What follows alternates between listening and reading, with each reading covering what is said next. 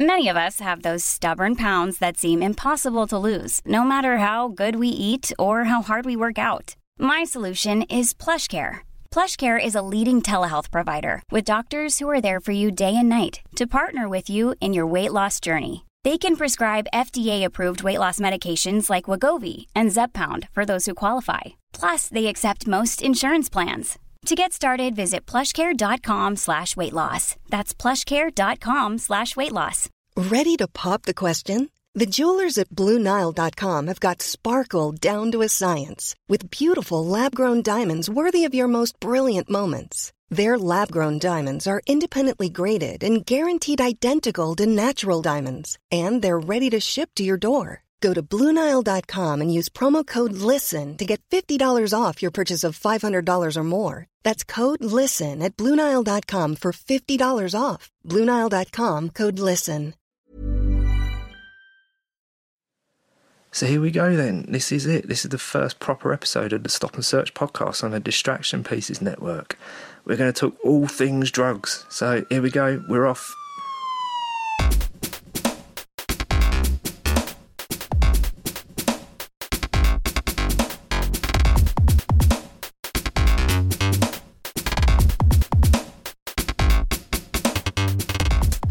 Thanks so much for joining us, because this is new, this is different. We've not done this before at Loot U K, so this is our first proper episode. I'm not going to spend too much time doing an introduction because I want to get straight into the full show, because the first one we got is a live panel discussion that we did with Robin Ince, Doctor Susie Gage, who you know from the Distraction Pieces Network. She's got her own podcast called Just Say Why to Drugs, which has done unbelievably well, probably far better than this one's going to do, so she set the bar incredibly high. And also with Simon Oxenham, who's now with the New Scientist. And we framed it around the science within our drug laws, um, the shorthand I'm going to call weird science.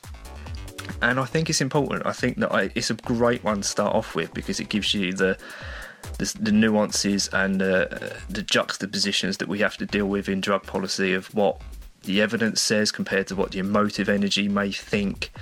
So it's a really good one. And with Robin Ince as well, who's a, a former guest uh, with Scroobius Pip and the Distraction Pieces Network. He's just a brilliant one to get this kicked off with, because he carried the show. He was, he was a pro at this. And there will be some live footage released online after this, so you can visually see it as well, but that'll come a few months down the line. We want to make sure that you subscribe to iTunes and you get the audio first. And it was entertaining. I think that you'll get a lot from it. So let's get straight into that. I should set the scene as well, because this was done live at Tottenham Court Road, Waterstones, who were brilliant, by the way. I fully recommend them. And there might be some live jokes that don't necessarily come across, but don't worry, come down and see us. They'll all make sense. Um, my co-host and partner in crime, really, literally, is Neil Woods, uh, former undercover detective. You'll hear him pop up to give some uh, commentary. Um, he's re- going to be a regular host and guest on this podcast. So yeah, this is it. This is the first proper episode of Stop and Search in association with Leap U K and the Distraction Pieces Network, and I hope you enjoy it. So if we can have a round of applause for each guest. I'm going to introduce first Simon, and I, is it Oxenham? Oxenham, sorry, I don't know how to pronounce it. Simon is, you probably know him from Neurobonkers, but he's also moving over to the New Scientist pretty soon. And is just a general brilliant intellect on all things pseudoscience. So Simon Oxenham. Um,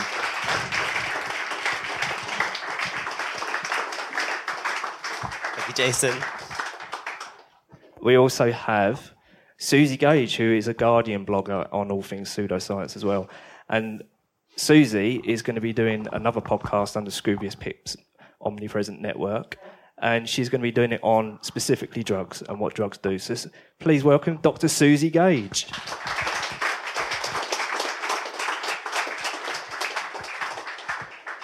And then we have a personal favourite of mine, because I listen to the Infinite Monkey Cage, I listen to Book Shambles, and I rather ramblingly said to uh, Robin Ince, I said that I listen to all my podcasts at night in bed. And as soon as I meet that podcaster, I can no longer listen to him because I've become too connected. That sounded all right in my head, but when I said it to Robin about ten minutes ago, it was completely bizarre. So please welcome Mister Robin Ince. Thank you very much. Shall I go on that one there? Brilliant. Thank you. Oh, I was fascinated that it was Northampton that Neil did, because the most charismatic drug takers I know all come from Northampton. And I do mean the charismatic ones, yeah. By the way, when is Neil coming on to... Because I didn't see the dance, and it seems to me that's a lovely way to end a podcast with um, the kind of naked uh, polythene curtain dance. We'll do that, yeah. You go for okay, it. Good. It, it does require five pints, legal drugs. So legal drugs get you into quite a state. So anyway, the reason we're doing this podcast, as I said, is that we really need to address the pseudoscience of drug policy. And one of the things that, from my position, being a, I don't know what you'd describe, a blogger, promoter, marketeer, whatever, is that it's, the drug policy can be really science-heavy. And to interpret that, and I'm aiming this at Susie Gage, how do you interpret that kind of high-level neuroscience babble? babble, blimey. Um... You're right, it is, it is, or it can be sometimes presented deliberately to kind of confuse as well. And science can quite often be manipulated by the people presenting it in order to sort of fulfill the means that they want it to fulfill.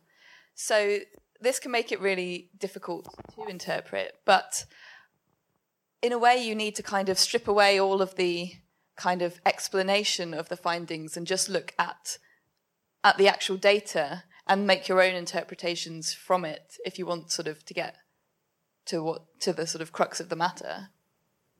Would you agree with that, Simon? From someone that's done predominantly a lot of pseudoscience mopping up, I mean, I, I read you really early on when you did a fantastic piece on the Daily Mail, the Just One Joint, which is now legendary. If, if, if you Google Just One Joint, you'll probably see Simon's uh, takedown of it.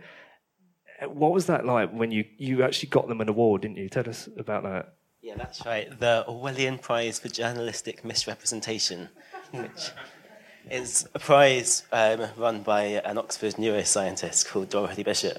And basically, you look at a bad, article, it's a bad news article about science, and for every mistake in the headline, you get three points. For every mistake in the subtitle, you get two points. And for every mistake in the body of the text, you get one point. And I, did, I, I came across this um, news article in the Daily Mail, which originally had the headline, "Just One Cannabis Joint Can Bring On Schizophrenia, as well as Damaging Memory." And going through the article, the whole article had twenty-three points. And, and a lot of those were just in the headline, because it wasn't about just one joint, it wasn't about joints, it wasn't about cannabis, and it wasn't about schizophrenia. The entire article had been constructed um, to, to make a case about argument, and it was this wasn't just a bad reading of scientific research, but it was a complete. They just thrown in the reference there, pretty much just to hang what their, their ideas already were on this article. So, so for some articles like that, you can you can really pick them apart quite easily yourself. You don't need a degree in neuroscience or psychology to be able to spot that that's a bad article. Um, we use that example in the film, as in the, in the culture. I use that as an example. One of the things that I saw Robin recently at a, a podcast called Lonatics, and Robin was just on fire. I'm not just saying that because he's next to us, but he, he was just deconstructing the media and, and left-wing politics, basically. Um, See, it, that's what I do when I'm drunk. I deconstruct the media in front of fifty people in Camden. It's... I sh- oh, we shouldn't be promoting that kind of thing. But it really does... Uh, it's what's required if you spent a day reading any newspapers. Because I I have a campaign which is that everyone should just stop reading newspapers. I think they're kind of third... I know I shouldn't say that. No, maybe online. Online it's fine.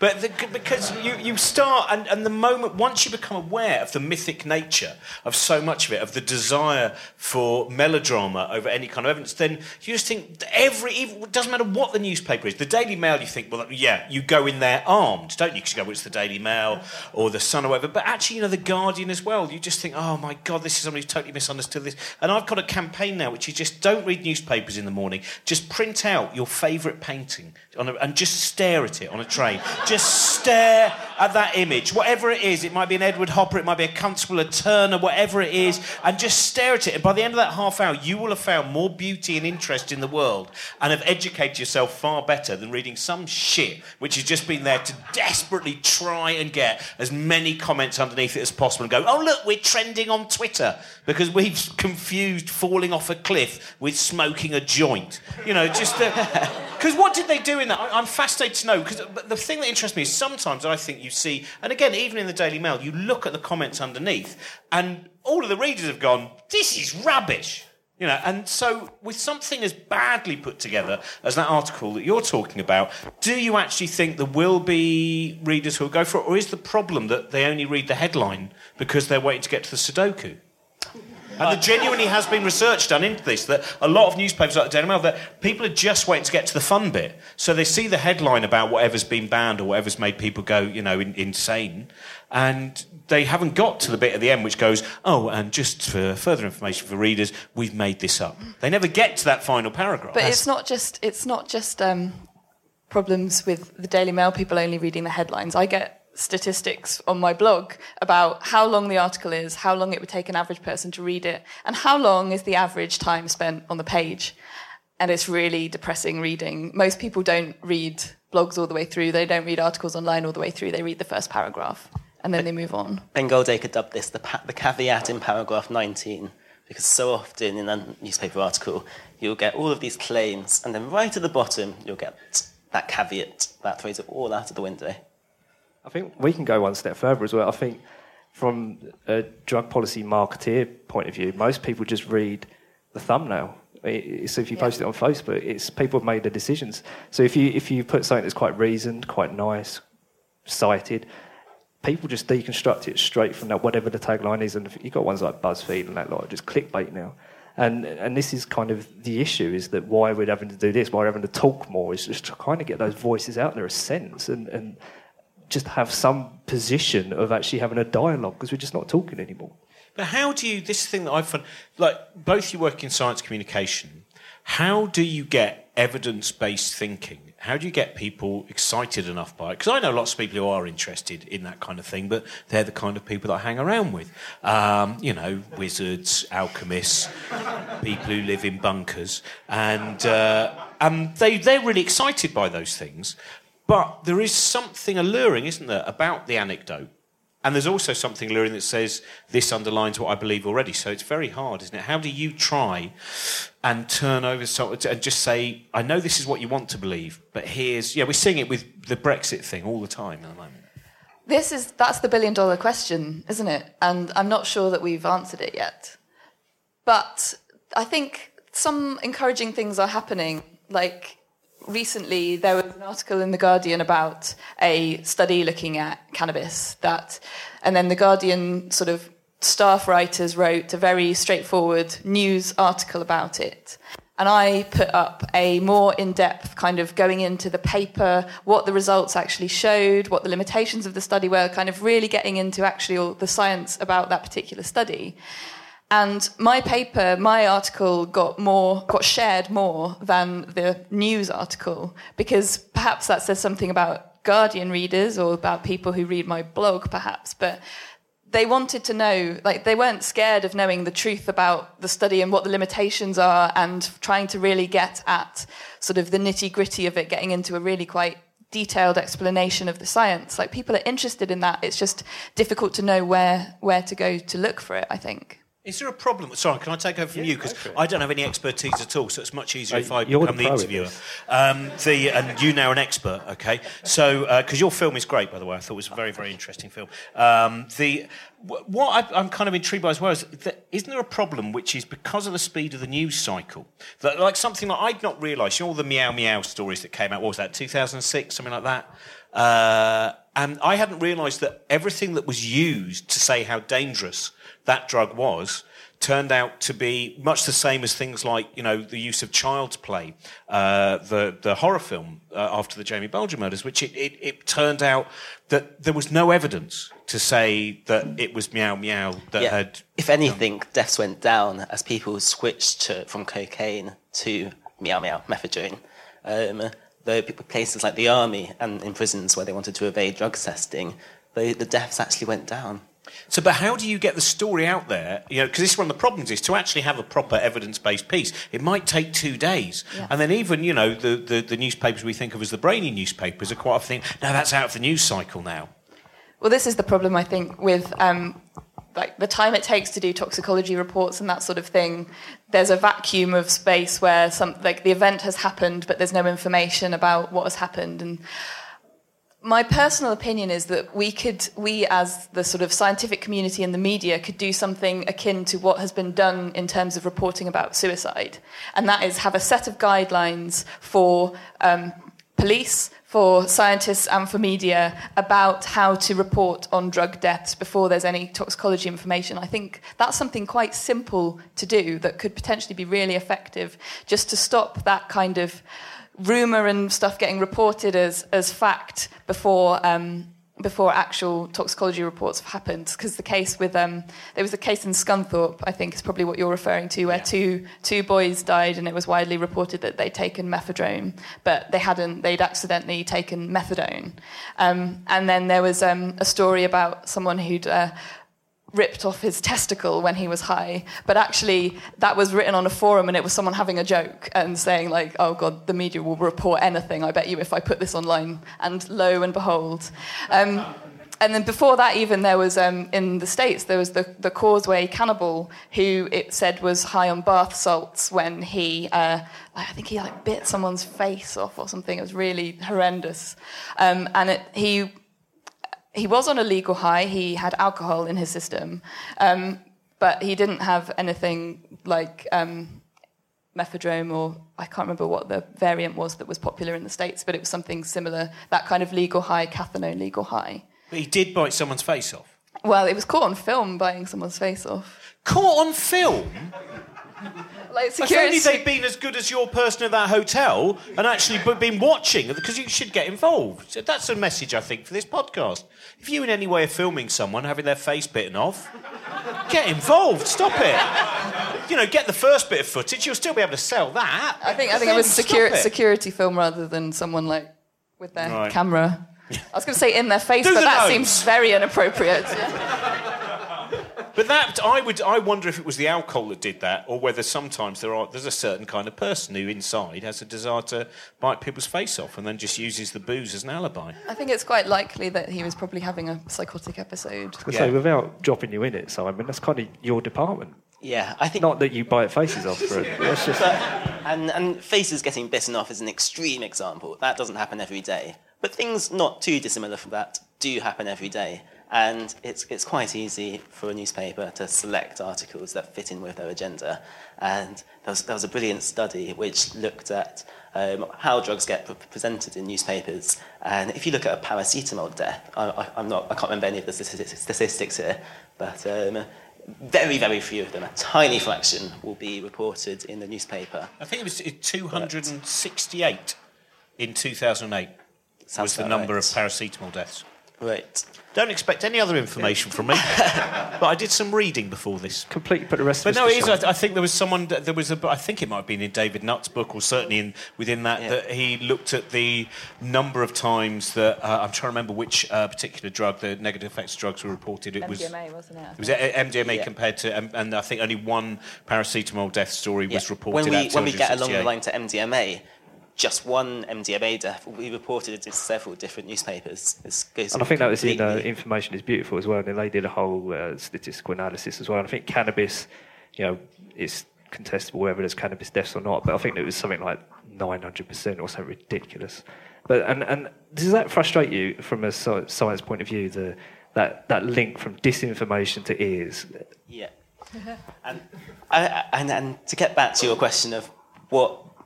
What's, how can we tell people and bring this, spread the word about this? Um, I'd suggest there's something we can do that's better than staring at a painting on the train, but still doesn't solve the million-dollar question of how we can actually spread it as, as news producers. But it's something you can do, and it's called an R S S feed. And there's millions of apps you can get for your phone or your tablet or your computer. Um, one of them's Feedly, is the most popular, but there's hundreds. And for every website which does good, high-quality news, or every writer, rather than following them on Twitter, where you blink and you miss it and you've lost the story, is you follow their R S S feed, and every single story they write, you'll read in the morning on your way to work. Sounds eminently sensible. Why aren't we doing that? And, and going back to what you said, Susie, is how do we have those guidelines of reporting deaths sensitively? What do we do? Um, I think it's sort of, it can be a grassroots thing, I think. I think that's the way it happened in terms of suicide deaths. It was a group of scientists who were getting very frustrated with the way that it was being reported and the, well, the fact that how dangerous it is if, if suicides are reported sensationally, then you end up with copycats and that kind of thing. And they just came up with these guidelines and approached media. I think that the, the Science Media Centre is a great place to go to to sort of try and implement these kind of things. But I think there would be reception towards it. I think it could easily be achievable. Because one of the things that's it's tempting to do in this sector is to use celebrity deaths to make a point. And and someone recently said to me about that is, should we use uh, you know, Prince or, or whatever it may be? And I'm personally not in favour of that. I don't particularly like doing that. But is there a right time to use the celebrity sector? I, I think the classic right time was Amy Winehouse's death, because that's a death that can happen again and again and does happen every day. And it's people with alcohol problems, but it applies to any drug problem. And they detox, they think that out. Uh, they drink. They can drink a tiny fraction of what they used to drink every day, but because they've detoxed, because their tolerance is down, it kills them. And people just don't know that. See, I hadn't realised, again, until you asked me to do this and I started reading around, that it's between two and three teenagers every week die of binge drinking. And that is, again, if you if that was reported in the way that we see drug deaths reported, which are, as far as I can see, far more in, intermittent, because they may, that that would just that, that blew me away. That's an, an incredible thing. Yeah, I think I think people would have a very different view about the harms of drinking and every other drug if we reported those deaths in the actual ratio that they happen in the real world. Do you think that? That there is, when is it a political reasoning behind the way this is done, or is it just for kind of the sake of it's the story that is a splash and it's melodrama? Do you think there's something deeper to it than that? I have a theory, and I think Susie's probably going to be a better one to answer this, but I've got limited experience with the Huffington Post, with, with Virgin, things like that. You tend to find that people hit the articles that anger them. They want to, they want to be ruffled. They want to get prod their, you know, get in there and have their little spit at the screen. So when you have Pete Hitchens, for example, that puts out this great piece on cannabis, he knows he's aiming at the, the cannabis fraternity. So they get angered and they share it. That's hits. That's ad revenue. That's in the bag. If you put out something like Susie does, something that's quite reasoned, as you said, it can be quite frustrating. You don't get the hits. Have you found that it, when you do put that extra effort in and it just sits there on the shelf, it's like, why do I bother?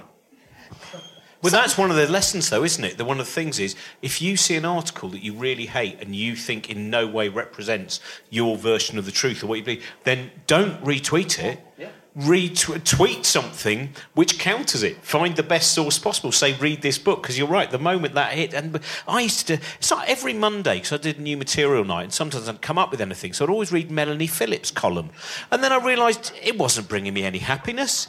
It was an easy, you know, it came to play. And, and that addiction to going, I'm furious unless I'm alive, it seems to be what keeps the British media going, almost. And when there's something like that that you absolutely have to share on your Facebook or your Twitter or whatever, there's a very simple website called do not link dot com, and you just paste the U R L in there, and what it does is it adds something called a nofollow H T M L attribute. You can do that yourself if you're a blogger, but all it does is it stops your posting of bumping that website one step up the ladder on Google. And I've got a theory that a lot of these journalists that write these articles that are so ridiculous that we all want to scream, this is so wrong, are doing that because they know just what will happen. They'll get a lot of advertising money because it's clickbait, and it, that's the case. No, but then I reckon they are also... Because I've met some of those journalists, and uh, in fact, one of the warnings I would say about one of the journalists who's uh, particularly ardent, I, can't, I probably won't even say because he's always threatening me with legal action, but uh, I have to admit that I do think his uh, obsession with skunk has perhaps affected some of his judgment on some of the scientific issues he's written. But uh, there's one, but that uh, I, I've met... And I think... I thought it was all a game. But I think they then really start believing it. You know, people who just started writing about, you know, whether it's climate change or, you know, asbestos or whatever, and then you think, oh, my God, now they're almost creationists. And it starts off with a game. They think, oh, actually, this is the truth. Some of my favourite articles to write are the ones that take down clickbait, because there is, when there is a backlash, then... Um, people then do start sharing the sort of corrected article as well, and that can be really satisfying when you're like, good. I feel like I've actually achieved something positive today. I might have made a difference. Like it's that's a really amazing feeling. But when you spend ages writing something that like you yourself really strongly believe, and then um, it just flops, it's really frustrating. I, I used to have a little chuckle when I'm looking at the analytics every month when a little little section of my traffic came from Peter Hitchens' Daily Mail blog debunking yeah. something he said. It, it does. It, it becomes a self-fulfilling prophecy. You, you have to counteract it in some sort of way. I've I've taken to ignoring it now because it's just gotten beyond the pale. But but going back to celebrity deaths, I mean, in um, in your sector, Robin, you probably rub shoulders with quite a lot of people. In the celebrity sector, the sector yeah, very much the celebrity sector. Yeah. What what is the general feeling? I'm trying to think what celebrities are. No, I, yeah, anyway, yeah. Well, anybody to me that's kind of up on the screen is a celebrity, and I take to bed with me, as we quite clearly established earlier. But um, is there anybody that you rub shoulders with that... I don't want to obviously give away the predilections, but is there a... Is there a The, the, the, it's quite a symbol of, of the celebrity lifestyle to be involved in sex, drugs and rock and roll. Mm. Would you say that's blown out of proportion? Do you think that it is far Again, more investigated? Again, we're looking at the kind of people I hang around with. We, we're not, you know, we. Oh, my God, have you seen? They've got a late night at the British Library. And, uh, you know, we're off. But, I mean, there are... There is some... I've never really... like In terms of my drug taking, it was... Uh, I, I had to stop smoking cannabis because it did start making me paranoid. I don't know why. It was just something... I'm, I'm overly self-aware. I think this is a problem. So because of that level of self-consciousness, I've never really dabbled. You know, I, I kind of... I took ecstasy twice and, and I've said before, it just made me slightly less miserable in a field. And it just, you know, wasn't... It didn't work for me, really. And it's... Um, but most of the people that I work with... I mean, there's a few who are... actually very constructive with their drug use. Um, and I genuinely mean they're people who know what they're doing. And because that's what I, I found pragmatically in terms of, like I said, I don't really, apart from, you know, coffee and, and, and beer, that's pretty much it for me now because I always want to be creating stuff. And there are some people I know who are just brilliant at, you know, taking drugs and going, this has given me a new idea. I mean, that's what I think. When I'm sixty, because I've got to wait till my son's grown up, but uh, he'll be old enough when I'm sixty, and I'm going to take loads of L S D and just find out what happens, and I'm just going to lie in a bath that's in the shape of Aldous Huxley, and there's going to be about seven different doors. You know, one of them will be perception. I might open that one, but then... Uh, but I just, you know, I, I find it very exciting and interesting, but those are the kind of people that I hang around with, not, I suppose, people who... They're, they're pragmatic drug users. I mean, interestingly, one of my friends who was... Um, Uh, does does smoke quite a lot. He said the only bad experience he's personally ever had, again, because he's he has he's thoughtful about it. He's done the reading. That's part of the problem we have, isn't it? Which is as long as you just say drugs, drugs are bad, then no one knows which drugs are worse, which drugs actually you might be okay on, or how to take them. They just become this big kind of cauldron of, of illegal things. And he said it was actually a legal high. He was interested. He thought, I'm just going to try one of these legal highs, you know, the back of the fourteen Times or whatever, advertising that. And he said it's the only time where he felt that he didn't possess his own body for a week. That he actually had that thing where his brain was one place and he would look at himself. And that, I think, is quite an interesting thing, again, about the, the decriminalisation, which is, from what I can gather, there is some danger in the the market for legal highs. But, I mean, I, I don't know. I, I think the real danger is when this psychoactive drugs bill, which has just been passed and any day now could become law, is there's a huge legal drugs market. And as you said, a lot of these drugs are extremely dangerous and extremely active. Um, just you're talking about one or two or three milligrams, which is um, far more active than a lot of the, most of the drugs on the market. Um, and those drugs are currently sold at the same prices that illegal drugs are on the internet, perfectly legally. And they don't contaminate the illegal drugs market because... they make money for people selling them legally on the, on, in the internet, and they go to customers who at least will probably likely know what they're doing. But as soon as all these drugs become illegal, they could become dumped at a very low price on the illegal drugs market and start to, to be used as cutting agents for the white powders that get passed around the pub. And when, if, if that does happen, we can expect an absolute car crash. And I think that might be similar to what happened a few years ago when um, M D M A that was available on the street started being replaced by P M A, which um, to all extents and purposes looks exactly the same, but has two crucial uh, differences to M D M A, which make it extremely dangerous for people who are used to taking M D M A. And the first is that it has a, a longer lag before you start to feel an effect. And the second is that it has a much smaller, what's called a window of efficacy, where it has a sort of good or the effect that the user wants before it becomes toxic. It becomes toxic at a much lower level than M D M A. So seasoned M D M A users would take something, obviously they wouldn't know what it was because they'd bought it off whoever they'd bought it off. It's a white powder. Um, they would wait the usual amount of time, nothing would happen, so they would double dose and end up going into toxicity, and it, it was incredibly dangerous. And it was just that happened to be that M D M A had become less available on the street and P M A had sort of moved in to fill the void, and some people didn't know that what they were taking was P M A. Other people had been told that, oh, try this, it's stronger, and like, like no, more toxic isn't stronger, it's a different thing. But it can be, something like that can be incredibly dangerous. I mean, from our point of view, is a, from a, almost a legal definition, There, there is quite a misnomer in the terms legal and illegal drugs, so that they don't really exist because we don't have legal tables. It's just one of those things that it's an unregulated market, it's a regulated market. So we have a regulated market for alcohol. You know, the deaths are there because, you know, it's aggressively marketed. We know that ridiculous amounts of M Ps are sponsored by alcohol companies, so there's there's a there's a vested interest across society to have a, a stimulated market of, uh, for financial gain. And with with legal highs, they came in almost under the radar, didn't they? Because, you know, illegal drugs, in quotation marks, were there on the shelf. People knew what they were doing, what they were getting into with illegal drugs. All of a sudden, there was these new batches that were coming through.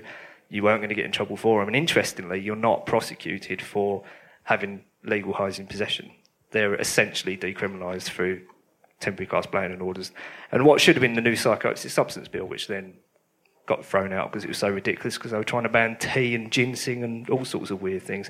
So is, is that a danger within the, the lack of science within drug policy, that you throw it all up in the air and it's just kind of a complete mess because we just don't know what we're doing? Is, is there much science within drug policy as it stands?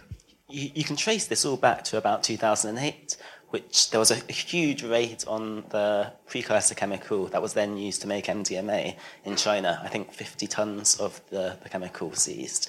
And overnight, um, millions and millions of pill takers in England suddenly couldn't get there, suddenly couldn't go out on the weekend to the raves, and, and M D M A just wasn't available in two thousand eight in much of the world. And that created a huge void for methadone, which filled that void pretty effectively until um, the, the drug producers found a new chemical to to, to make M D M A with again. Um, and but that's how we now have a mar- this legal high market, and now methadone is banned. The, the drugs that are constantly being produced to make it are being banned. Um, the, the, to replace it are being banned one by one. And we just seem to be going on a trend going from what of comparatively safe drugs like M D M A, um, L S D, the, the classic illegal drugs, and as the molecules are going farther and further away from what we know, they're becoming more and more dangerous, and it's just, right now, it's a lottery. So would you two know how to make certain drugs? Would, technically, would you be able to do it? Would you? Not that we're not, we're not going to. We don't advocate that, but would you know how to? I wouldn't have a clue. I'm a I'm an epidemiologist, so I look at like population health and um, like deal with people rather than sort of like so big level rather than small sort of cellular level. So I'm sorry, I'm not I'm not your I'm not your girl for that. Well, welcome to this edition of Call My Bluff. So let's find out. Right. Where's the bathtub? Not me, Governor. Robin, do you know how to make drugs? No, I haven't got a clue. I was, it's just not my... I can't even grow stuff or mend things. I can make an I'm excellent old-fashioned. But, um, no, I find it very interesting when you're talking about the, the, the, the legal highs versus, you know, the... Because this is something that I'd not realised. I was looking at that chart of actually the, the, the kind of, the, you know, the danger of, of, of drugs. And things like ketamine, we were talking about this before we came on, that um, ketamine's actually quite low... In, as, as you know, as a drug in itself, in terms of its its danger, and again, this seems to come back to because people aren't properly educated about it, because it's illegal. Then they it does become dangerous. So I wondered if you could, because I know you've just done a load of podcasts about this, but like ketamine, for instance, I, I, I'm intrigued to find out that that's probably on my list of things I'll do when I'm sixty now. When I, th- I think ketamine's a very interesting drug because it has an incredibly useful medical purpose as an anaesthetic, and it's really useful in countries where you can't, or locations where you can't get hold of respiratory um, apparatus, because it's an anaesthetic that doesn't sort of lower your um, breathing rate. So it can be really useful. It's on the W H O's list of essential medicines. But if abused, it can be quite dangerous as well. It's, it can have really, if you use it heavily, um, chronically for long periods of time, it can have really serious problems for your bladder and for your urinary tract, um, things like that as well. So it's it's it's just sort of a really good example of how it's much more complicated than saying drugs are good or drugs are bad. It's it's all about um, sort of location that they're being used, um, and the sort of everything that goes around it as well. It's not just, they don't exist by themselves. It depends on the person using it, the situation they're using it in, and on all sorts of other things. Well, then that becomes, it's, it's about sensible, yeah, because some people would say you can't talk about sensible drug use because the moment you're taking them, you've stopped being sensible. Whereas if you do get to that point of education where you go, oh, actually, I've got to be careful with this because, doesn't it, what's it do? It, it, it uh, widens the... Um, Isn't it? Isn't it the, the bladder? The actual the bladder lining thickens, it thickens or something. It, yeah. yeah. Um, it's probably not a good idea actually when I'm sixty because that'll be going anyway, won't it? At that point, but it's. Um, but that you know that that again seems to me that again from someone who doesn't really you know know what they're talking about. But it, see, if you make these things, you decriminalise them, then you are able to educate. You can actually go into schools and say, look, you because we, we know, you know, I'm, I presume it's probably highly likely that at some point my kid, when he grows up, there will be things that that he does. It's not just cider at the War Memorial anymore. You know, woodpecker is no longer manufactured. Um, so I would rather at least he had some knowledge, and, you know, I can pass on some knowledge. You know, don't take X unless you're in a field really miserable. It's six in the morning and you've been forced to watch the Stereophonics at Glastonbury. Um, the really was forced. Um, but that, so that to me, is that part of what's behind your kind of agenda, which is that if you can get these things out in the open, then you can reduce many of the, you know, the, the, the things that do occasionally happen, the problems that, you know, the health risks. I think that's that's our message in general, isn't it, Neil? Is, is harm reduction. That harm reduction shouldn't be a dirty term, and I think Neil could probably speak on this. I think with with uh, the background that Neil's got in in being around drug users. Um, on all levels, really. I mean, harm reduction. Would you, would you say that's pretty much what our predominant message is? Yeah, I mean, we we do what we do to keep people alive. I think that's that's the that's the starting point of it. And um, you, you know, I've, I've worked amongst people and, and seen how their drug taking experience is, is so much more dangerous. Um, you know, see, I've seen people having to inject in a disused toilet in a dusty place, and you know, all all of those all of those kind of um, problems. But that's that's one end of the spectrum. That's problematic drug use, where they should be cared for anyway.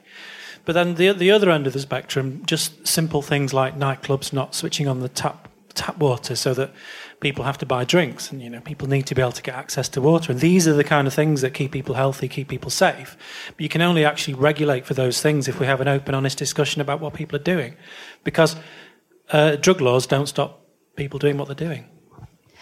I think this is a big problem at the moment, is that we don't have a sort of believable Um, sort of advice that we give to young people, or to anyone really, about the harms of drugs and the, the fact that some drugs are more harmful than others. And it's a message that sort of just isn't put out there. If you tell a teenager that, that cannabis is incredibly harmful and extremely dangerous, and then they see their peers using cannabis with no ill effects, they see... they might use it themselves and have no ill effects. It just means that the legitimacy of the message about drugs that are more seriously harmful gets completely lost, and I think that's really, really problematic. And it's it's so easy to do something about that. It's just to be a bit more honest about what um, what we know about these different substances, and that's the sort of the purpose of my podcast that I'm putting out in the next month or so, is going to be just talking about the evidence that we know about different substances. The DARE programme in the United States is the perfect example of this, and they've done several studies. And the, the DARE programme, which went to, to children, told them what the law the law is, that cannabis is a Schedule One drug in the United States, which means it has absolutely no medical use, and that's it's equally as dangerous as every other most dangerous drug we can think of. And children walk out of school have a joint with their friends and think everything they just told us was a complete load of rubbish. And maybe a lot of it was a complete load of rubbish, but not all of it. But it all gets thrown out the window. How would you talk to your child? How will you talk to your child about drugs? Well, currently I use songs, but I'll probably move on from that as he gets older. Um, I, do you know what? It's one of those things. It's very hard to work out when you want to bring these things up. Because, of course, it just, you know, again, it depends on the social situation that he's in. Uh, it depends on how, I mean, the, the handy thing is social media has made it much easier to uh, spy on your foolish children who shouldn't update everything that they do. Um, that's actually my niece's, not my son yet. He doesn't have a social media account. But I, I, I think there's, Uh, hopefully it can just be that kind of honest thing of, you know, some, you may well get offered this at some point. You might, um, you can read. I think it's that rather than me telling him, because by then I'll be even older, because Brian Cox has been sucking out my life force. So I'll just be this weird, shriveled old thing. Um, but to be able to direct them to books, magazines, you know, things that they, they can trust and just say, just have a little look at this. I mean, that's one of the things, that's the great thing about encouraging reading, isn't it? If you encourage reading in children and you can keep them having that addiction to, to read, then you can start going, here's another thing that we can kind of, you know, point you in this particular direction. So I haven't really worked it out yet. Hopefully I've got a few years. Um, but I think that's one of the things that I would do, which is just to, uh, what I do all the time with him, which is to try and every time he's got a question, say, let's go on a little journey and find out how we can find out more and how you can answer these questions yourself. So it's not just entirely up to me to say, well, here is why the sky is blue or whatever. So what would you say you guys the best sources for information are at the moment? I mean, we've got Talk to Frank, obviously. What are the potential benefits for that and what are the potential detracting factors? I, I would recommend people to look at Professor Nutt's Independent Scientific Committee on Drugs. I'm not sure what the U R L for that is, but it's the first hit on Google if you type in I S C D. And it, they provide a, a very accurate breakdown of what we know about each drug and the interactions, which I'd say is, if you think your children are going to take drugs, the most important thing is what do they interact with? Dangerously with. For example, if they're taking ketamine, they shouldn't be taking any other depressants. They, sh- they definitely shouldn't be consuming alcohol with it because that could be really dangerous. And above all else, that's what they need to know. Of course, his book, Professor Nutt's book as well, Drugs Without Hot Air, which is probably around here somewhere. And, and again, I can't recommend that enough. It's it's stripped down. You can understand it. And, and from my point of view, that can be some of the problems with drug policy in general across the board is just most people, the layman, just don't understand what's going on. Drugs are bad. They're on the bracket, they're on the shelf. How do we deconstruct that, disseminate information? What do we do? Sack your drugs advisor. That's what they did, didn't they? I, I mean, that's like... one of the great bits of that story, uh, which is, you know, d- and this is the battle you have, you know, it, which is...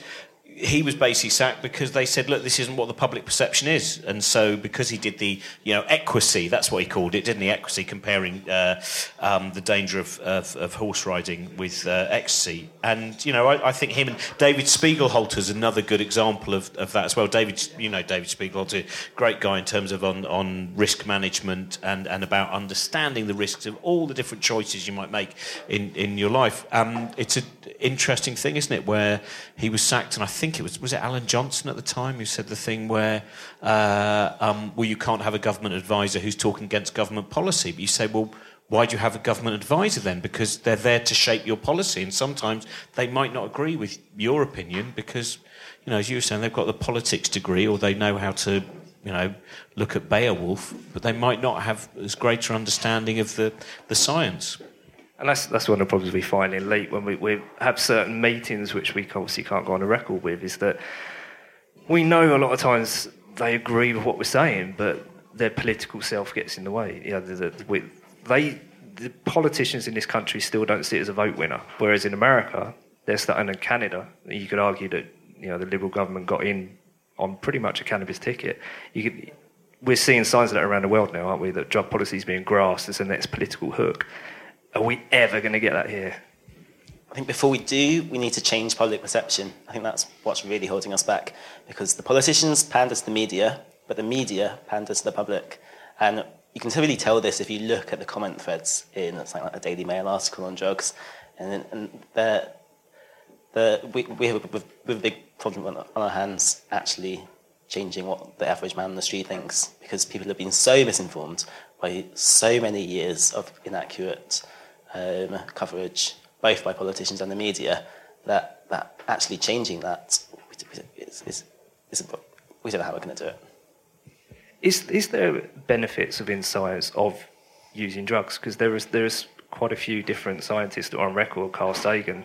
Um, we've, rec- we've recently had the birthday of the bicycle trip as well on L S D, which an L S D's been in the news, as Henry Fisher over here from Voltface were, was getting all excited about. Can we use drugs in science in a mind-expansive kind of way? Is is that taboo? Can we do it? Um, well, so Nobel Prize winners have said that um, L S D has helped them. Like, it was Kerry Mullis, I think, saying that he invented this technique, this thing, and he said that L S D helped him sort of see the D N A molecule, but he's sort of backed away from that more recently, that statement, so I'm not... That is quite a wonky autobiography, his autobiography, isn't it? It is quite an interesting one. Mm. But, I mean, I don't know about sort of scientists using it for mind expansion, but... There are lo- loads of really interesting studies going on at the moment tr- using recreational banned drugs in a medical context that are throwing up some really, really interesting results. I think psilocybin um, pilot studies for treatment-resistant depression, that's, that's amazing. That's really interesting and potentially, like, groundbreaking, game-changing kind of... These people have tried all sorts of different ways of, of treating their depression. It's that time of the year. Your vacation is coming up. You can already hear the beach waves, feel the warm breeze, relax, and think about work. You really, really want it all to work out while you're away. Monday dot com gives you and the team that peace of mind. When all work is on one platform and everyone's in sync, things just flow. Wherever you are, tap the banner to go to Monday dot com. Hey, it's Danny Pellegrino from Everything Iconic. Ready to upgrade your style game without blowing your budget? Check out Quince. They've got all the good stuff, shirts and polos, activewear, and fine leather goods, all at fifty to eighty percent less than other high-end brands. And the best part? They're all about safe, ethical, and responsible manufacturing. Get that luxury vibe without the luxury price tag. Hit up quince.com slash upgrade for free shipping and three sixty-five day returns on your next order. That's quince.com slash upgrade. Quality sleep is essential. That's why the Sleep Number Smart Bed is designed for your ever-evolving sleep needs. Need a bed that's firmer or softer on either side? Helps you sleep at a comfortable temperature? Sleep Number smart beds let you individualize your comfort, so you sleep better together. J D Power ranks Sleep Number number one in customer satisfaction with mattresses purchased in-store. And now, save fifty percent on the Sleep Number limited edition smart bed for a limited time. For J D Power twenty twenty-three award information, visit jdpower.com slash awards. Only at a Sleep Number store or sleep number dot com. And nothing has worked, and yeah, we're really, really early stages at the moment, but that's really exciting, I think. Um, so it's not necessarily scientists using it, but and M D M A as a treatment for post-traumatic stress disorder in a therapeutic session, I think that's something that, that's really interesting, and it's kind of going back to where it was back in the seventies when M D M A was used in marriage counselling. Um, it's not a new idea, but it's sort of bringing it back round of saying that it's stupid to think of these substances as either good or bad when they, they're much more sort of nuanced than that. Yeah, I think this is exactly where it's going to happen. Ketamine, likewise, it's been been shown to have absolutely unbelievable effects when in the studies that it's been used, looked at to deal with depression, which is practically untreatable. I mean, we we know very... I mean, not practically untreatable, but the drugs that we have to treat it are an absolute lottery at the moment that we... Our knowledge of depression is, is almost back to front. We think depression works a certain way because we, we invented drugs that, oh, they happen to treat it. Therefore, we think serotonin is the, the it's entirely based on, on those drugs. So uh, well, didn't Neil say you say saying I, I, I don't know if it's going to be in the podcast, but beforehand you were talking about uh, possibly suffering from post-traumatic stress disorder, and haven't the been, hasn't there been research again in the use of ecstasy where sometimes on just one use of ecstasy, and this will help you dancing as well that you were telling us about, but the um, but there's that it does actually it, it can have a very positive effect, and and we're, we're talking about I don't know how much how big the research has been on that, how, well, how broad it's been. Well, that's using M D M A in the therapy session. Mm. So because part of the problem with trying to treat post-traumatic stress disorder is in order to talk about the trauma, you have to remember the trauma, which can be the thing that triggers the stress response. So it's incredibly, incredibly difficult to treat because you can't, you sort of have to induce the the trauma to treat it. So the therapy session itself can become a trigger and that kind of thing. It's, and it's really sort of dangerous, but M D M A has a number of features that make it quite useful in that situation. It makes you feel connected with the people around you. It makes you feel safe. And if you can utilize that within the therapy, then it can be a place where you can actually think about that memory without it necessarily triggering the, the sort of the trauma. That's the theory behind using it in that way. So presumably drug laws hinder science. Did I, did I put them in a box, untouchable? Can we actually do what, anything once we're in that box? The problem we've got is there's already a massive disin- disincentive for pharmaceutical companies investing in anything they can't patent and own because they can't sell it. So to add on to that, that substance is illegal, and even if they wanted to sell it, they couldn't. There's, there's where is the funding going to come from to actually do that research? See, I love the fact you're saying that, because if I said that without any kind of science background, it would be conspiracy theory. But now we can actually get that on record that there's some kind of good clout to that theory. The thing I was... Because I've always wondered about this. So what about Sativex? Because some pharmaceutical company has marketed Sativex, which is a cannabis extract spray, and it's been marketed... Well, it's been um, licensed to treat multiple sclerosis. For Sativex... Is, a, is for cannabis, it's happening in America and Canada. They've taken a gamble, and they've taken a big gamble, and it's looking like it might pay off because state after state is legalising, certainly for medicinal use. But, but for ecstasy, that's a long way off.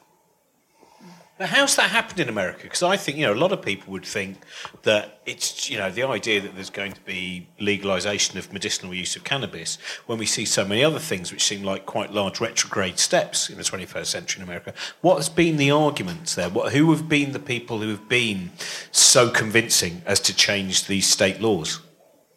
Um, I think this is a...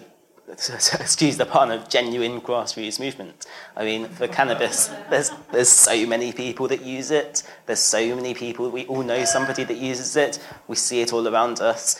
Um, the the arguments against it have just come crashing down in front of us. Also, it's useful as well. They had state by state, whereas we were we were essentially federal, so we were having to do a big lobbying change. Whereas state by state, you can break it down. You can do a lot more with it.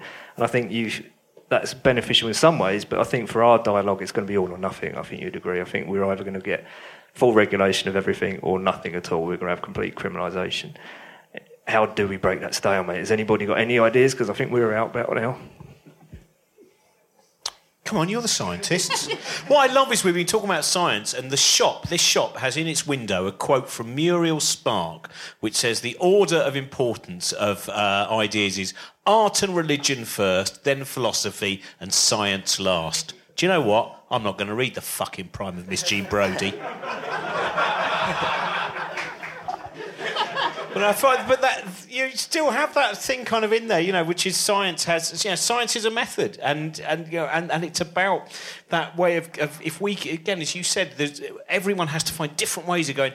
It's really great to think about things in an evidence-based way, and it doesn't make things duller. And as you you mentioned, Carl Sagan, who I think was interviewed by Lester uh, Grinspoon, I think it was in High Times or similar to that, uh, but not under his name. I think he was just called The Scientist. I think Mister it's X. Out in the open now, but you know, there are so many.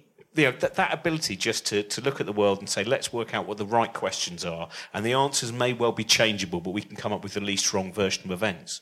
How do we make that uh, get across to some of those newspapers which just want to print those things about cannabis but not cannabis creates schizophrenia but doesn't create schizophrenia, and I don't really know what I'm talking about, I'm just typing, you know, that kind of thing. Well, that, that's two questions, and then one of those I can answer. I think um, it's three.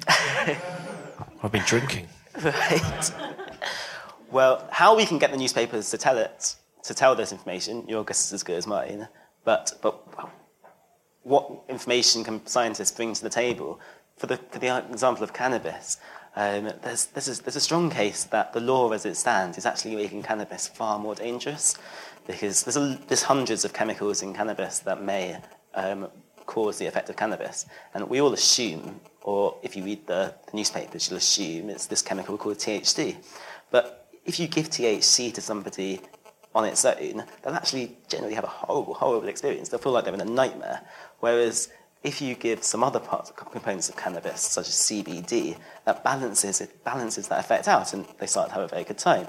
But C B D on its own has been studied, and it, it, there's there's strong evidence that it could be an antipsychotic, it could be an antidepressant, it could have all these beneficial purposes as a as a medicinal drug, but it also counteracts all the really psychotic side effects of cannabis. However, um, because cannabis is illegal, um, you can actually grow a much stronger crop if you breed out C B D and crossbreed the crop to have as much T H C as possible in each bud. But by doing that, we're incentivizing, and by creating, having drugs laws that make it make it very hard, make it, there's a massive disincentive for people to grow cannabis. You're actually incentivizing them to have the cannabis, to grow the cannabis that will be as useless for medicinal purposes and as bad for people's mental health as we possibly can produce.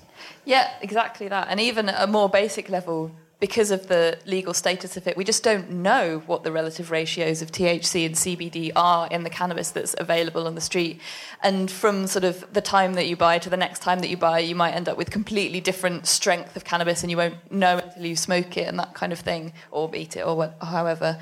But um, just the lack of being able to sort of regulate, or even like find out if you're interested to know, like, oh, I want to have a particularly mellow high, or I want to have a particularly like extreme high. Like, you can't even find that out, even if you wanted to know it, because there's just no information about the strength of cannabis that's out there at the moment. Certainly no good information.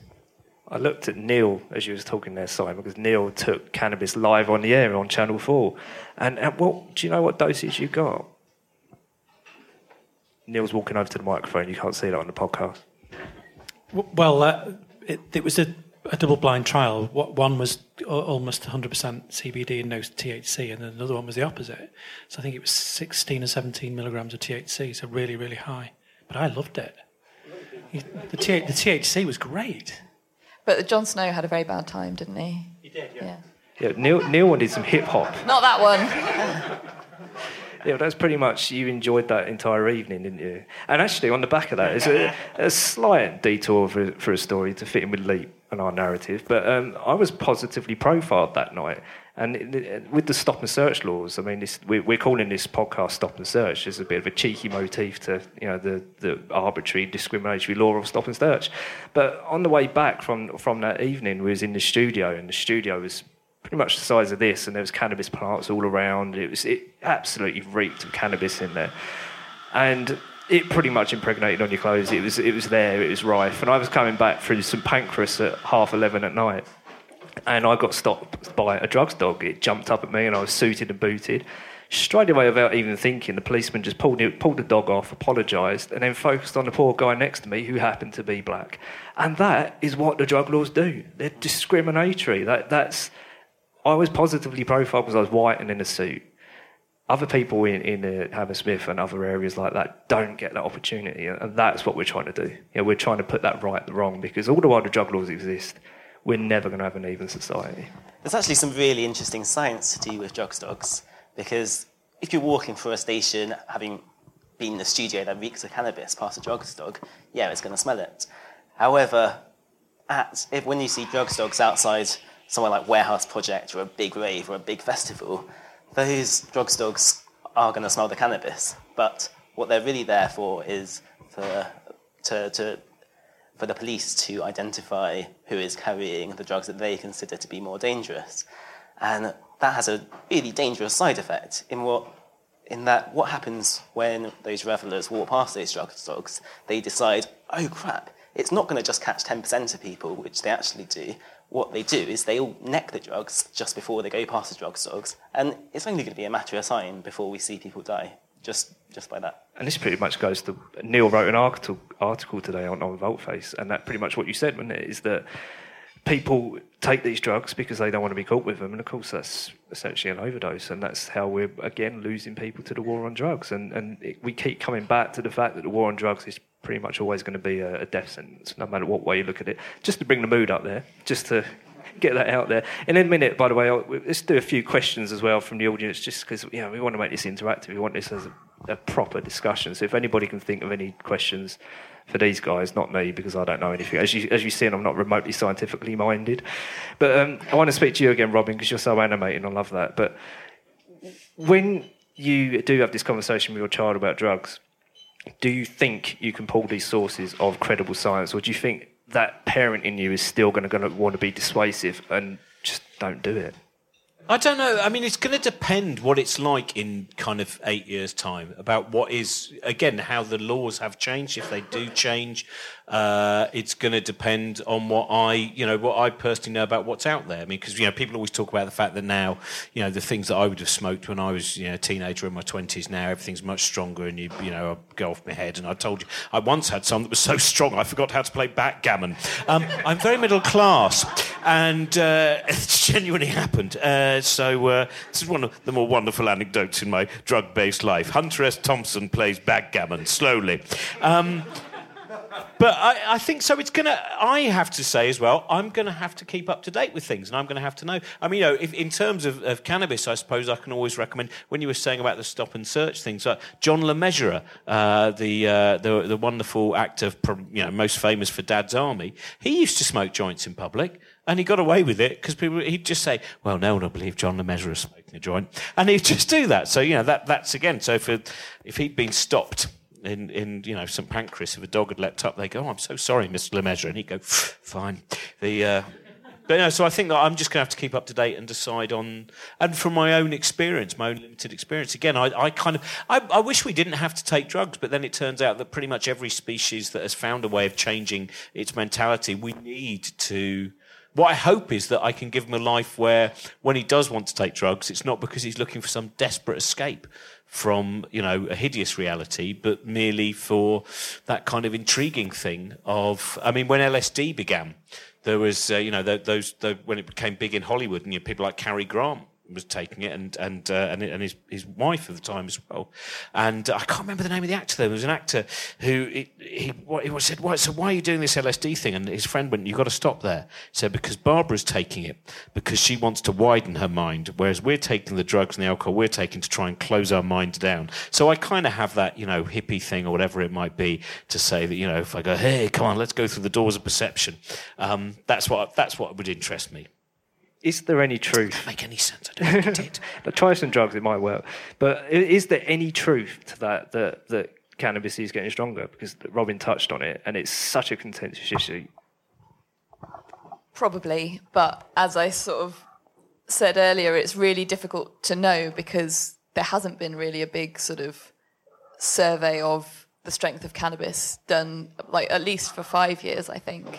Um, it's something that researchers in the area really want to know as well, because, as was talked about earlier, the, whether um, T H C might be something that induces psychosis, but C B D might be antipsychotic. If it is the case that um, T H C levels are increasing and C B D levels are falling, then this could be really bad, and it would be really great to know that, and particularly for someone like me who does research into substance use and mental health, to to lump sort of cannabis as one as one entity when it can come in all sorts of different strengths and different sort of ratios of the different elements within it, to then try and work out what these associations mean without any kind of nuance about the strength of cannabis that's being used is really, really difficult and not necessarily very informative. And if we think that it has increased, then studies that were conducted sort of thirty or forty years ago probably have no relevance to the type of cannabis that people are using now, but we just, it's really difficult to know that. I, I think, sorry, Jason, but is cannabis getting stronger is the wrong question, because strong cannabis isn't necessarily a bad thing. Strong cannabis means people put less in a spliff, means they smoke less, which means they do less damage to their lungs. However, if that cannabis is stronger in the psychoactive side, the, the psychoactive side that causes negative psychoactive effects, but weaker in the side that counteracts those effects, then we have a massive problem on our hands. You wrote an article this week, didn't you, I think, on indica and sativa. Can you give a summary? That's right. It was for a website called PrimeMind. Um, if you Google PrimeMind sativa indica, you'll find it. Um, and this this covered um, some scientists who've recently been investigating the alleged difference between sativa and indica. And what we've always thought is that there's two separate strains of cannabis. One is called sativa and has a very sort of up, heady, buzzy high, and one is called indica, which sends you off into the couch. And, and there's some truth to that, but both of those strains interbreed with each other, and as this has happened over the millennia, and as it has happened rapidly in labs over the last couple of decades, we've it's become the case that you can... you. you It's not even clear that you ever could judge the effect of a strain based on what it looked like, but if you could, it's, uh, you certainly can't now. Um, and from all of the research that's been done so far, it seems that the cannabis that is available on the, on the streets in England, in America, and in Western Europe, you're seeing those T H C levels rising and you're seeing those C B D levels falling. However, as Susie said, that research is, I mean, we're scraping the barrel here. There's, there's, there's not much to go on. So is it it's pretty hard to get a research grant, isn't it, when you talk to scientists? So I suppose when you say we're just going to sit around smoking and then do some graphs, that probably takes a while to get that money, doesn't it? So it's a challenge. Is it inherently difficult to get that information? Can you can you get anything better from America with regards to to that kind of information and statistics? Because they have got a quasi-regulated market in regulated market in Colorado, for instance. You're you're getting better information in the regulated market. However, it's not clear that, that regulation that that information can be trusted. Um, there was a great article a couple of years ago where uh, a medicinal cannabis user went around all the dispensaries in California that he frequented, and he, he was he did this because he was having a problem in that he was getting completely varying effects that didn't match the labels um, that he was looking at, and when he got those. Um, Those strains of cannabis independently tested by labs, they were up to ninety-five percent off what they said in the label, which which just shouldn't happen. Is that America for us, or is that just generally? I think that's that's generally a problem you have without regulation, and even in America where you have legalization, because regulation of what they have on the label would be done by the F D A. That's at, still at a federal level, which would be the F D A just is not the F D A's problem. Right, anybody got questions? Can you put your hand in the air if you have and we'll wander over to you? It's going to be one of those awkward moments when no one has. I don't think there's going to be any questions. Oh, there is. Yeah, Neil can do a dance and walk around. I'm going to travel and probably give Nikki a major headache. All right, what's your question? Um, you guys are campaigning for drug policy reform. Uh, why do you trust the government to regulate um, the drug market above criminals, where the criminal aspect allows for a free market that's totally governed by supply and demand as, a pro, as opposed to the ulterior motives that the government might impose? This is this is interesting because I think this is where Uruguay, Colorado, and the, and the different models come into effect. So, what is the good regulation? What do we do? What what is a good state model? What's not a good state model? It's it's a good question. Um, I I don't know whether we. Of course, of course, we can't assume that we can trust anyone to do to any, to anything, given the, the, the circumstances that we're currently in with the laws that we have. Um, however, lobbying the lo- lobbying the government and lobbying the agencies that could lobby the government is, is the best we can do, or the best we can hope for at the moment. I think we've got an answer from Neil. Well, I think the first thing I'd say to that is brewery busters don't have shootouts. Um, that, that's the, that's the starting point of it. I mean, you've you've got to remember that. that Uh, also, the, all, almost all of the reported M D M A deaths are actually P M A, and with a regulated market, you wouldn't have P M A, you wouldn't have people dying. So, uh, I don't know, if we want to get rid of organised crime and protect our communities, then we need to have the government regulate things. We're actually really good at regulating things in this country. We had an epidemic of teenagers dying from alcohol in the nineties, much worse than it is now. It's quite bad now, but it was much worse. And um, the government brought in one of the crime and justice bills, which for the first time gave police the uh, power to take Uh, alcohol from teenagers, and also gave local authorities the um, the law, the ability to use kids to try and catch out off licences that were selling to kids. And that brought down the deaths for teenage deaths and, um, from alcohol. Uh, it, it, it quartered. So it, sorry, it went down to a quarter of what it was before. So that's a lot of teenagers that were alive as a result of regulation. And we can only do that because we have a regulated alcohol market. So that we're good at regulation in this country.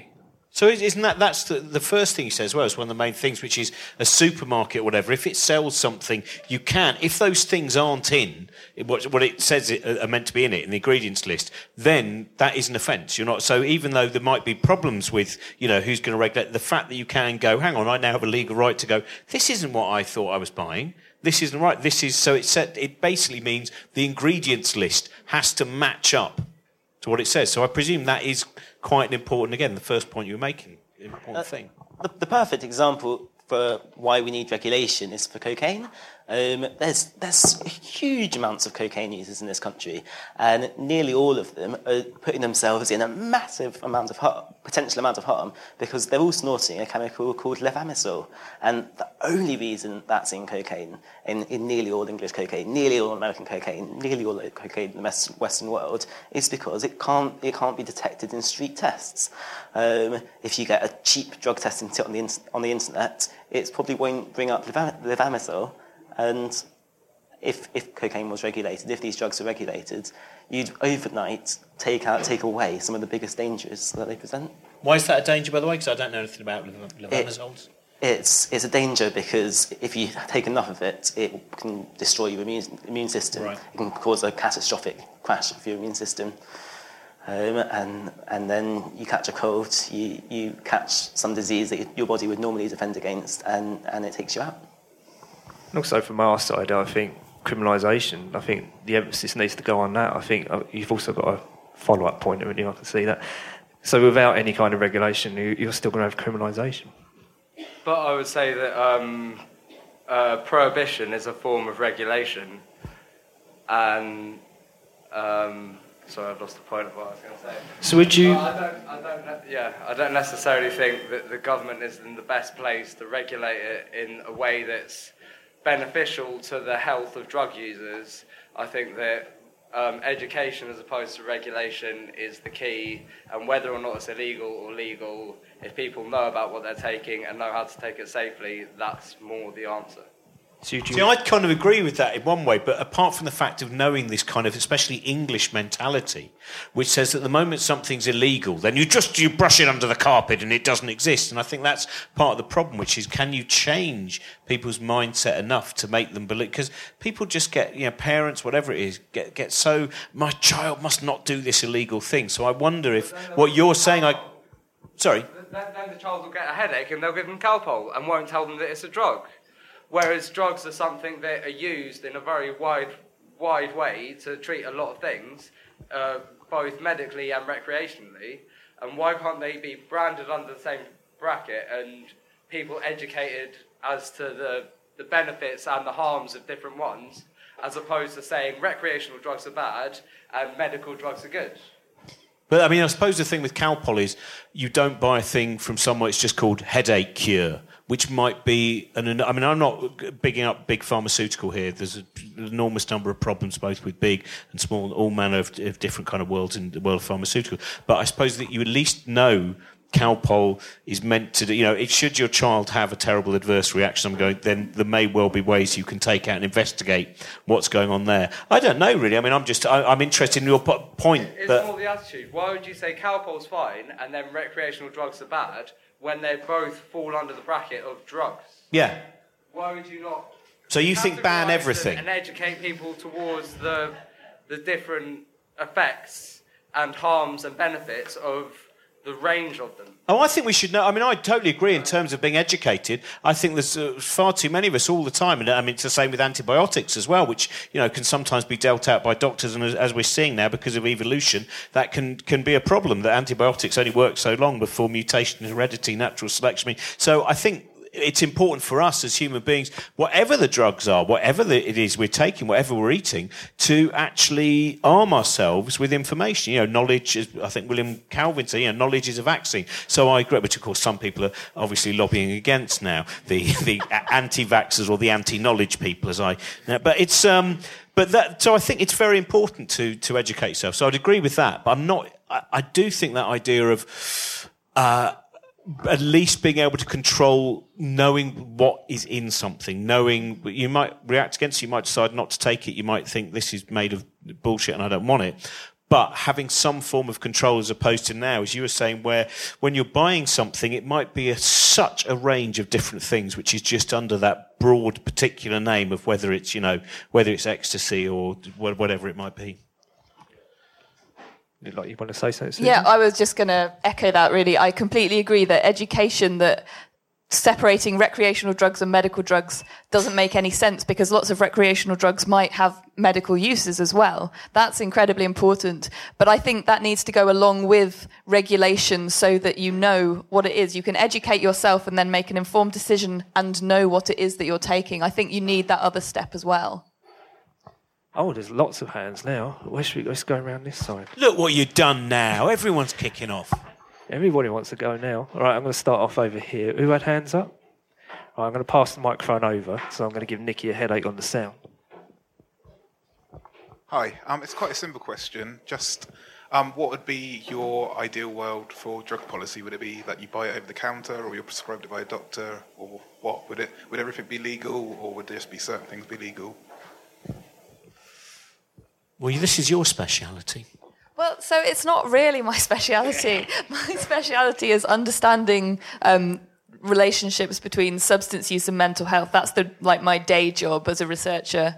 Um, and then my Guardian blog is kind of a side blog, sideline, secret identity, I suppose. Um, so I need time to think about that. Do you have an answer?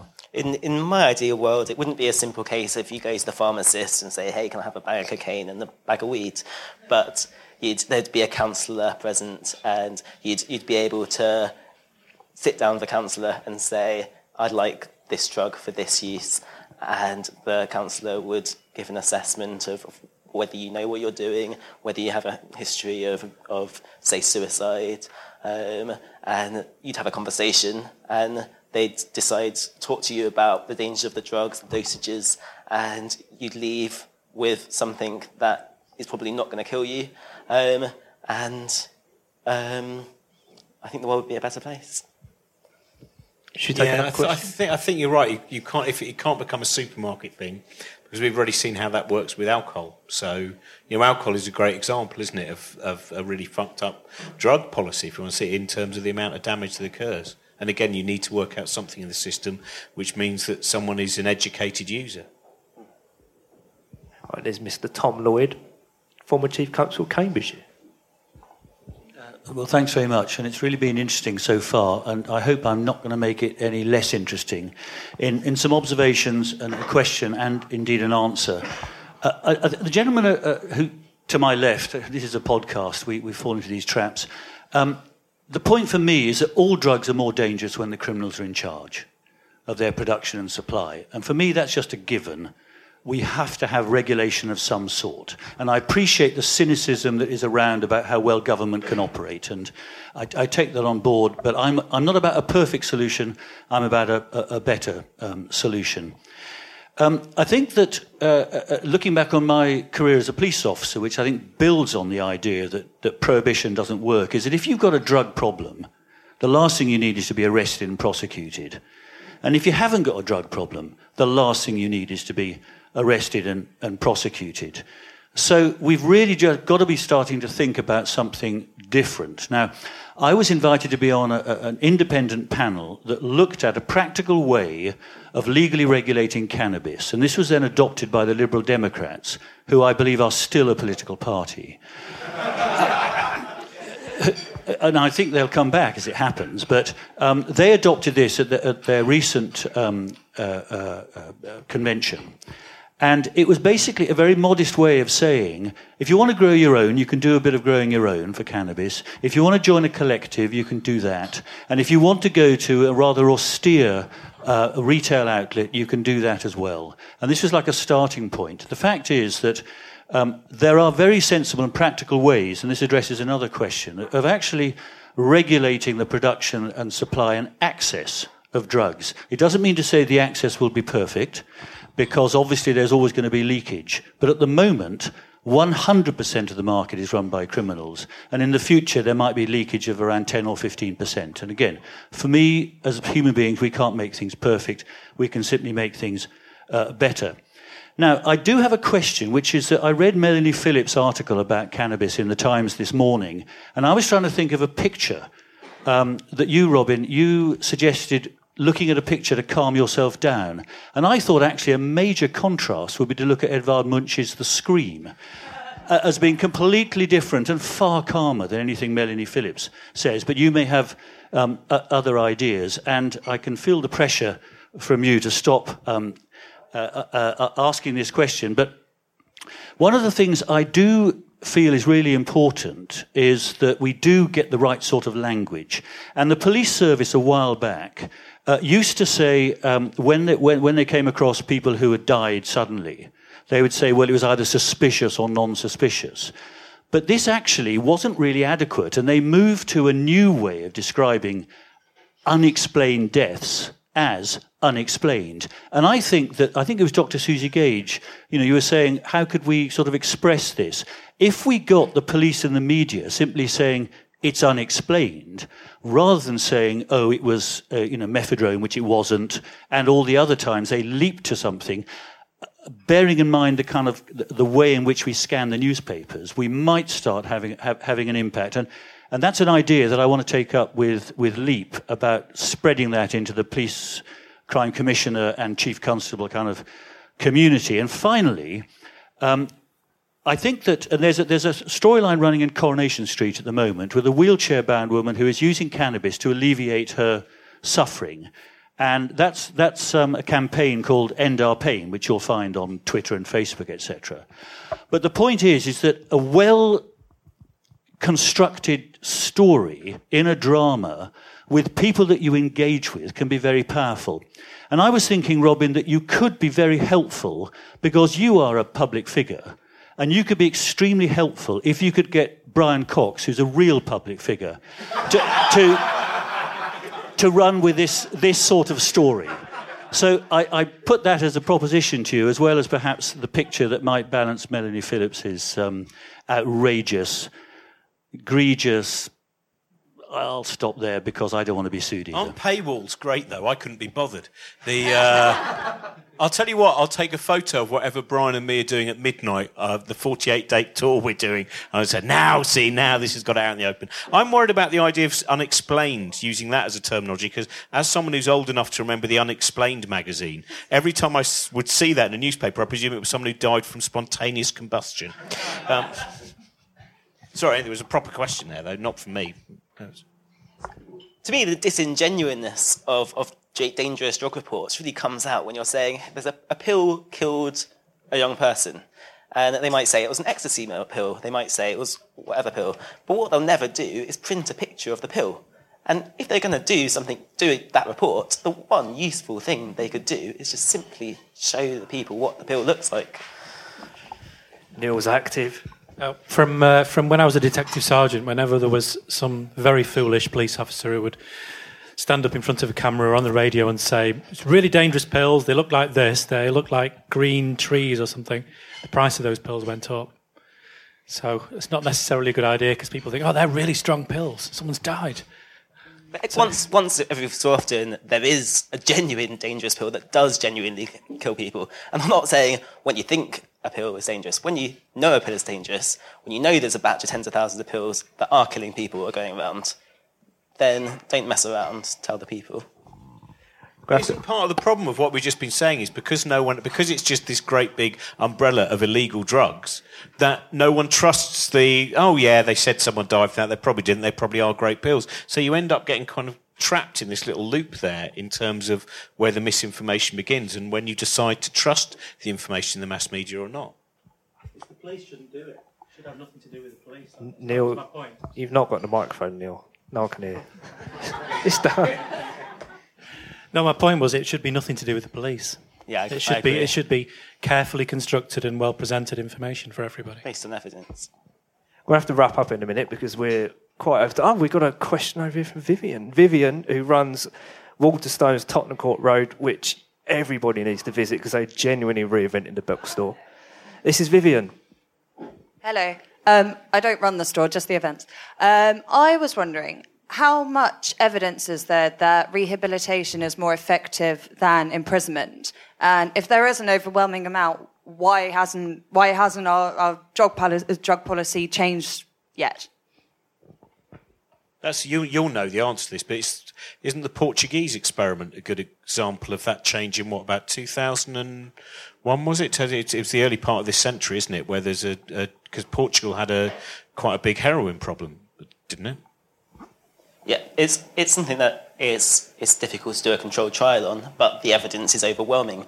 Um, wherever drugs have been controlled, take Portugal, and and there have been safe places and safe safe drugs, um, there have been positive results. Whereas, how can you describe locking people up and throwing them a, or throwing away the key as, as any kind of result?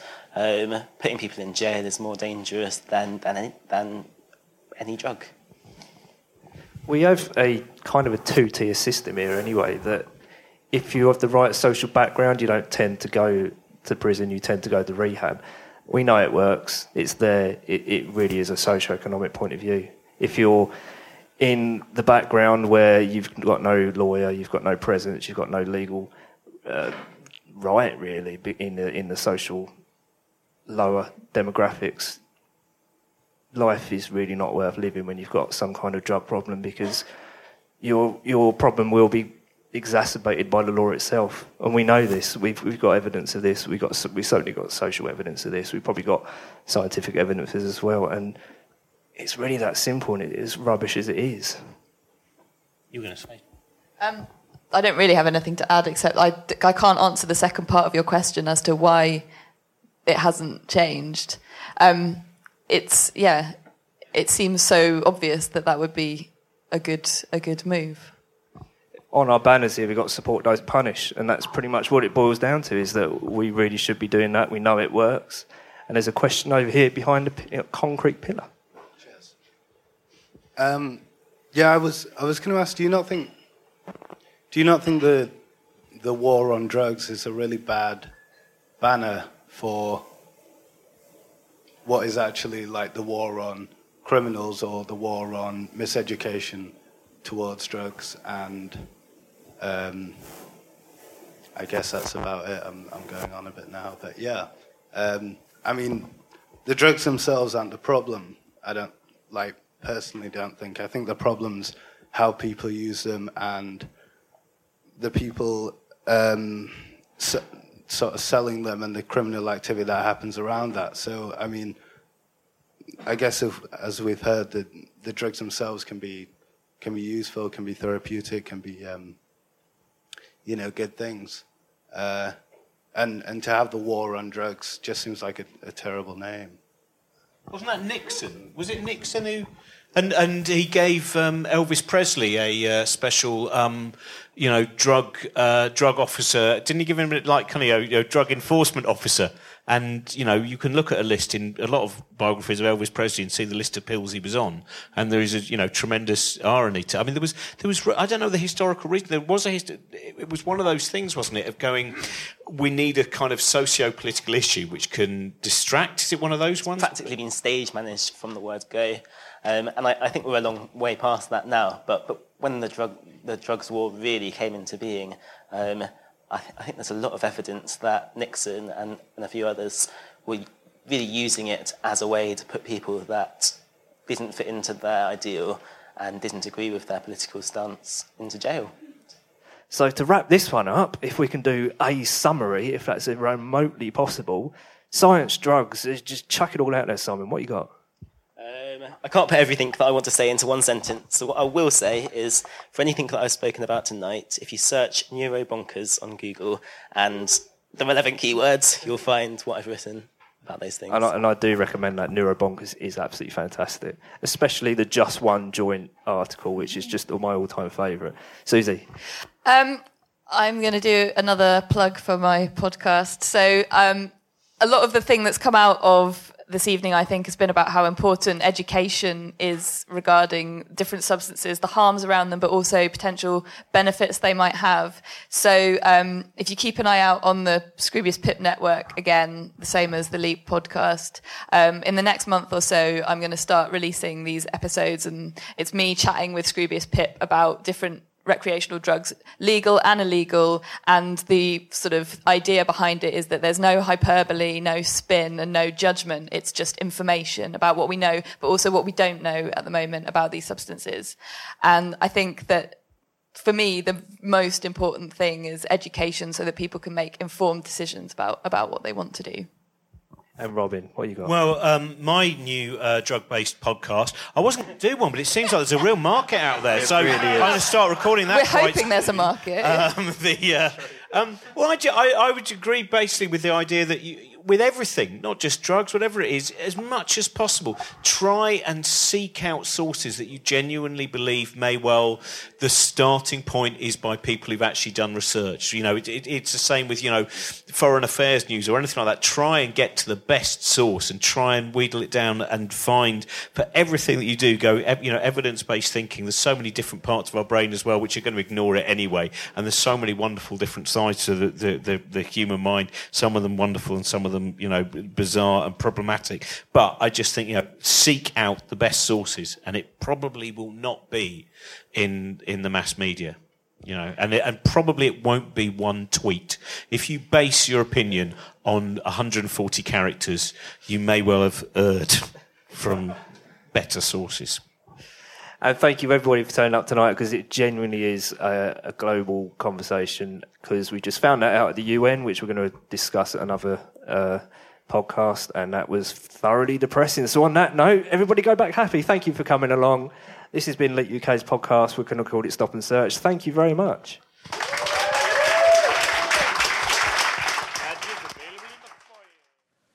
Well, I hope you enjoyed that. That was the first one. And we've got a lot more to come. We've got a lot more panel discussions, live ones. We've got a lot more recorded panel discussions. We want to talk to everybody that's involved in this and really get to the bottom of what's going on. And while I'm at it, there's some big thank yous that I need to make as well. First of all, uh, Nikki, the producer, who's sorting all this out as we speak. Thank you, Nikki, for doing this.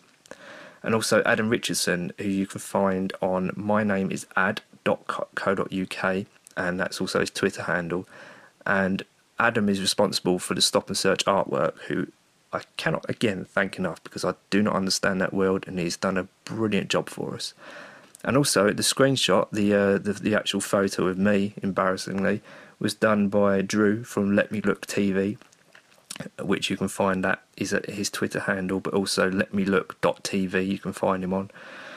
And also just thank you to Scroobius Pip and Acast for hosting us, because without them we wouldn't be getting the exposure that we're getting. So thank you so much for that. And please, please, please get involved. Find us at U K Leap uh, and also u k leap dot org. You can find me at Jason Tron. And please subscribe, get back in touch with us, and, and be part of this conversation. So until next time, and we've already got the next one planned, ready, and ready to go. Thank you.